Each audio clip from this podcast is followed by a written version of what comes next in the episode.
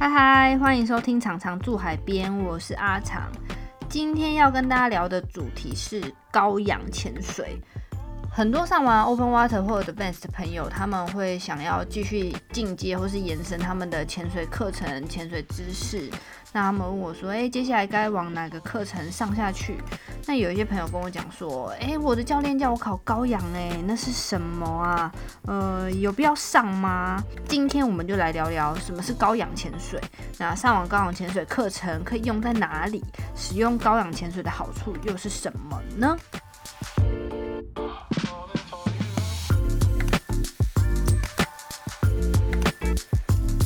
我们平常在做休闲潜水的时候，所呼吸的空气就是一般的空气，高压打进去气瓶里面的。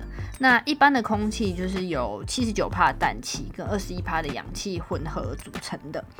那高氧空气呢，就是把氧气的比例提高，超过百分之二十一帕。我们一般在做休闲潜水的时候，所使用的高氧比例大概是二十二帕到四十帕之间。那我们通常是会用 EANX 或是 EAN 或是 Nitrox 来表示高氧空气，就是 Enriched Air Nitrox。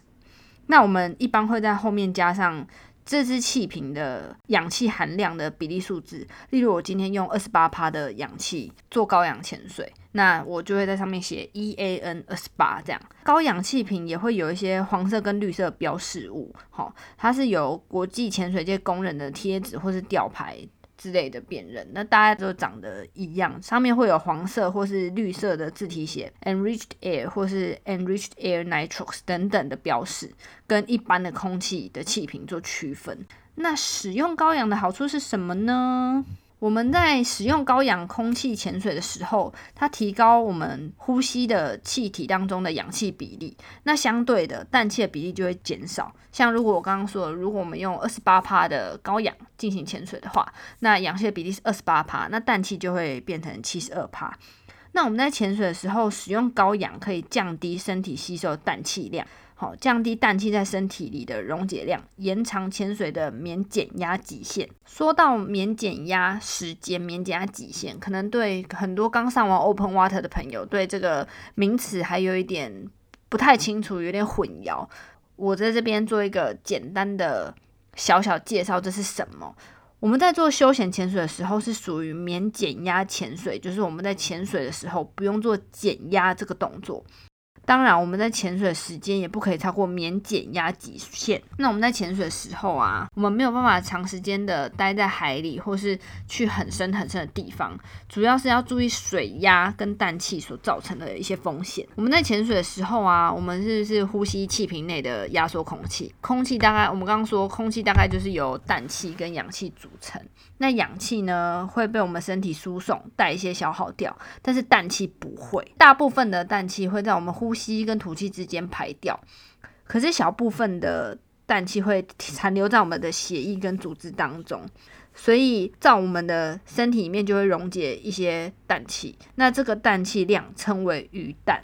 我们人体可以承受的呃鱼氮范围就称为免减压时间，最大可以承受的氮气量就是免减压极限。影响免减压时间、免减压极限的因素很多，包含你停留所在的深度还有时间。那我们在潜水的时候就一定要保持在免减压的安全极限内，让我们减少得到减压病的风险。还记得我们在上 Open Water 的时候有上一个压力等级表吗？就是一个。小小的板子，然后上面写满数字，那个那个东东，就是还记得怎么算吗？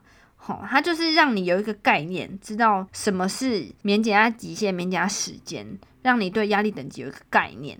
那也让你知道怎么做一个潜水计划。那当然，我们不可能就是带着表，然后到某个深度就一直查、一直查。我们在潜水的时候就可以佩戴电脑表，电脑表会帮我们计算我们在潜水过程中的免减压极限跟免减压时间。所以在潜水的时候，最好是佩戴电脑表，然后时刻观察自己的深度跟面加极限，让自己保持在安全的范围之内。好，那这就是免解压时间跟免解压极限。好，我们刚刚讲了免解压极限跟免减压时间，我们平常在使用高氧潜水的时候啊，刚刚有说嘛，氮气的比例就会相对减少，我们就可以延长免减压的时间，因为免减压时间跟身体的鱼氮量有关嘛。好，那我们在潜水的时候啊，我们在同一个深度，我们使用高氧的停留时间可以比使用一般空气停留时间更长。当然，不要觉得使用高氧就可以不用留意自己的深度跟潜水时间哦，记得还是要佩戴电脑表，然后。时刻观察自己的免减压极限，注意自己的最大深度。注意自己的最大深度也非常重要哦，在做高氧的时候，为什么要注意自己的最大深度呢？因为我们要注意自己的氧中毒的风险。什么是氧中毒呢？说到氧中毒，首先我们要先简单的说一个名词，叫做氧分压。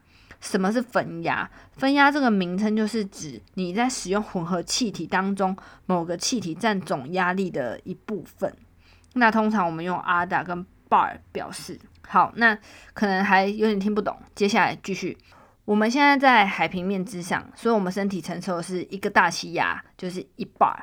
那我们我们现在呼吸就是七十九帕氮气跟二十一帕氧气嘛。我们现在在陆地上的氧分压就是一乘以零点二一，所以是零点二一巴的氧分压。我们潜水的时候啊，每增加十公尺就会增加一个大气压力嘛，所以你潜的越深，你身你的分压就会越大。那你当然，你的氧气比例越大，你下来越深，氧气的分压也会越来越高。你如果超过这个数值的时候，你就可能引起中枢神经类型的氧中毒跟肺部类型的氧中毒。中枢类型的氧中毒呢，会导致潜水员视觉干扰，就例如隧道视觉，就是你可能只能看到前面，你旁边都是黑的；耳鸣、恶心、抽搐，或是肌肉痉挛、易怒、焦躁、兴奋或紧张、头昏眼花等等的情况。虽然上面说的情况看起来似乎对身体没有什么伤害，但是可能会因为上述这些情况，然后引发其他潜水的危险。例如，你可能在抽蓄啊，或是肌肉痉挛的过程当中，你的潜你的调节器离开你的口中，那你就可能会呼吸不到空气，然后溺毙之类的。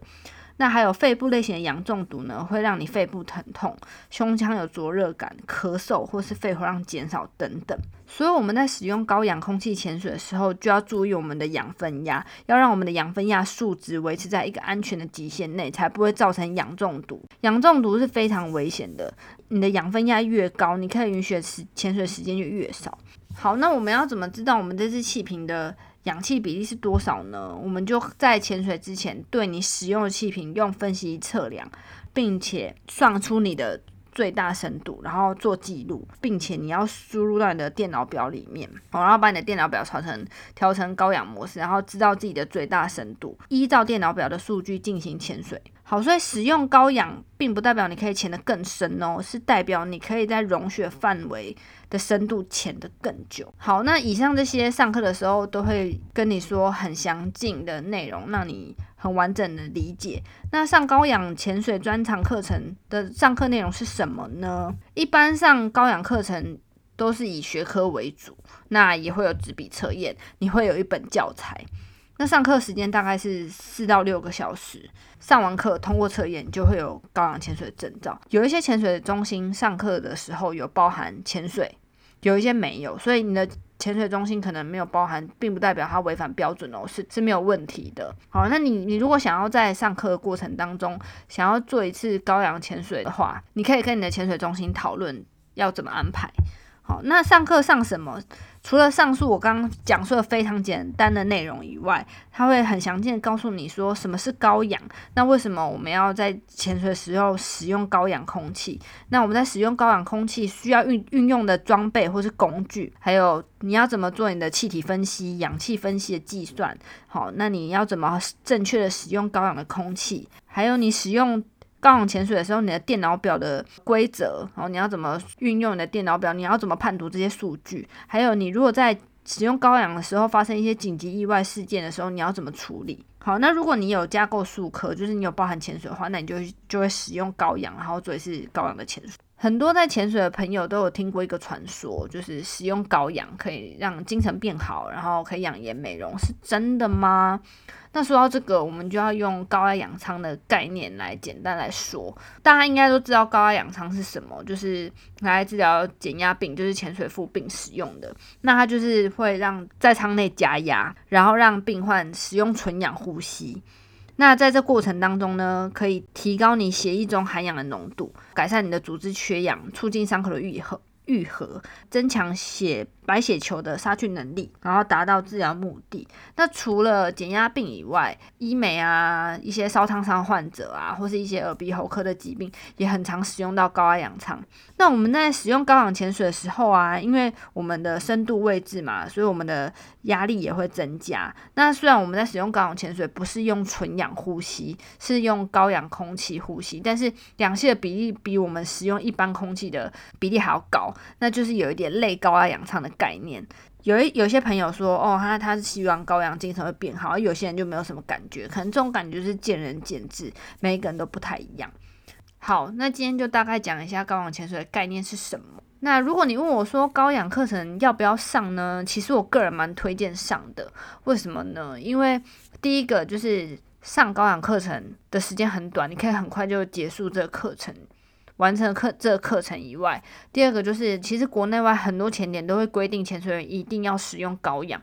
为什么要一定要使用高氧呢？就是因为这个潜点可能它可能长时间都要待在大概二三十米的大深度，那你如果使用高氧的话，你就可以延长潜水的免减压时间。OK，所以如果潜水已经是你的兴趣，然后你想要去世界各地探索不同。的前点，我是蛮建议你上的，费用也不是很高。如果你现在只是想要上学课，你可以趁着现在是冬天赶快去上，然后我们等到热一点的时候，我们再使用高氧进行潜水喽。好，那今天就是把高氧大概的叙述一下。那如果有什么问题，你对高氧潜水或是高氧潜水的课程有任何问题，欢迎都私讯给我。我的 Instagram 是 cc 点 zhb。一定要追起来哟！今天就到这里喽，拜拜。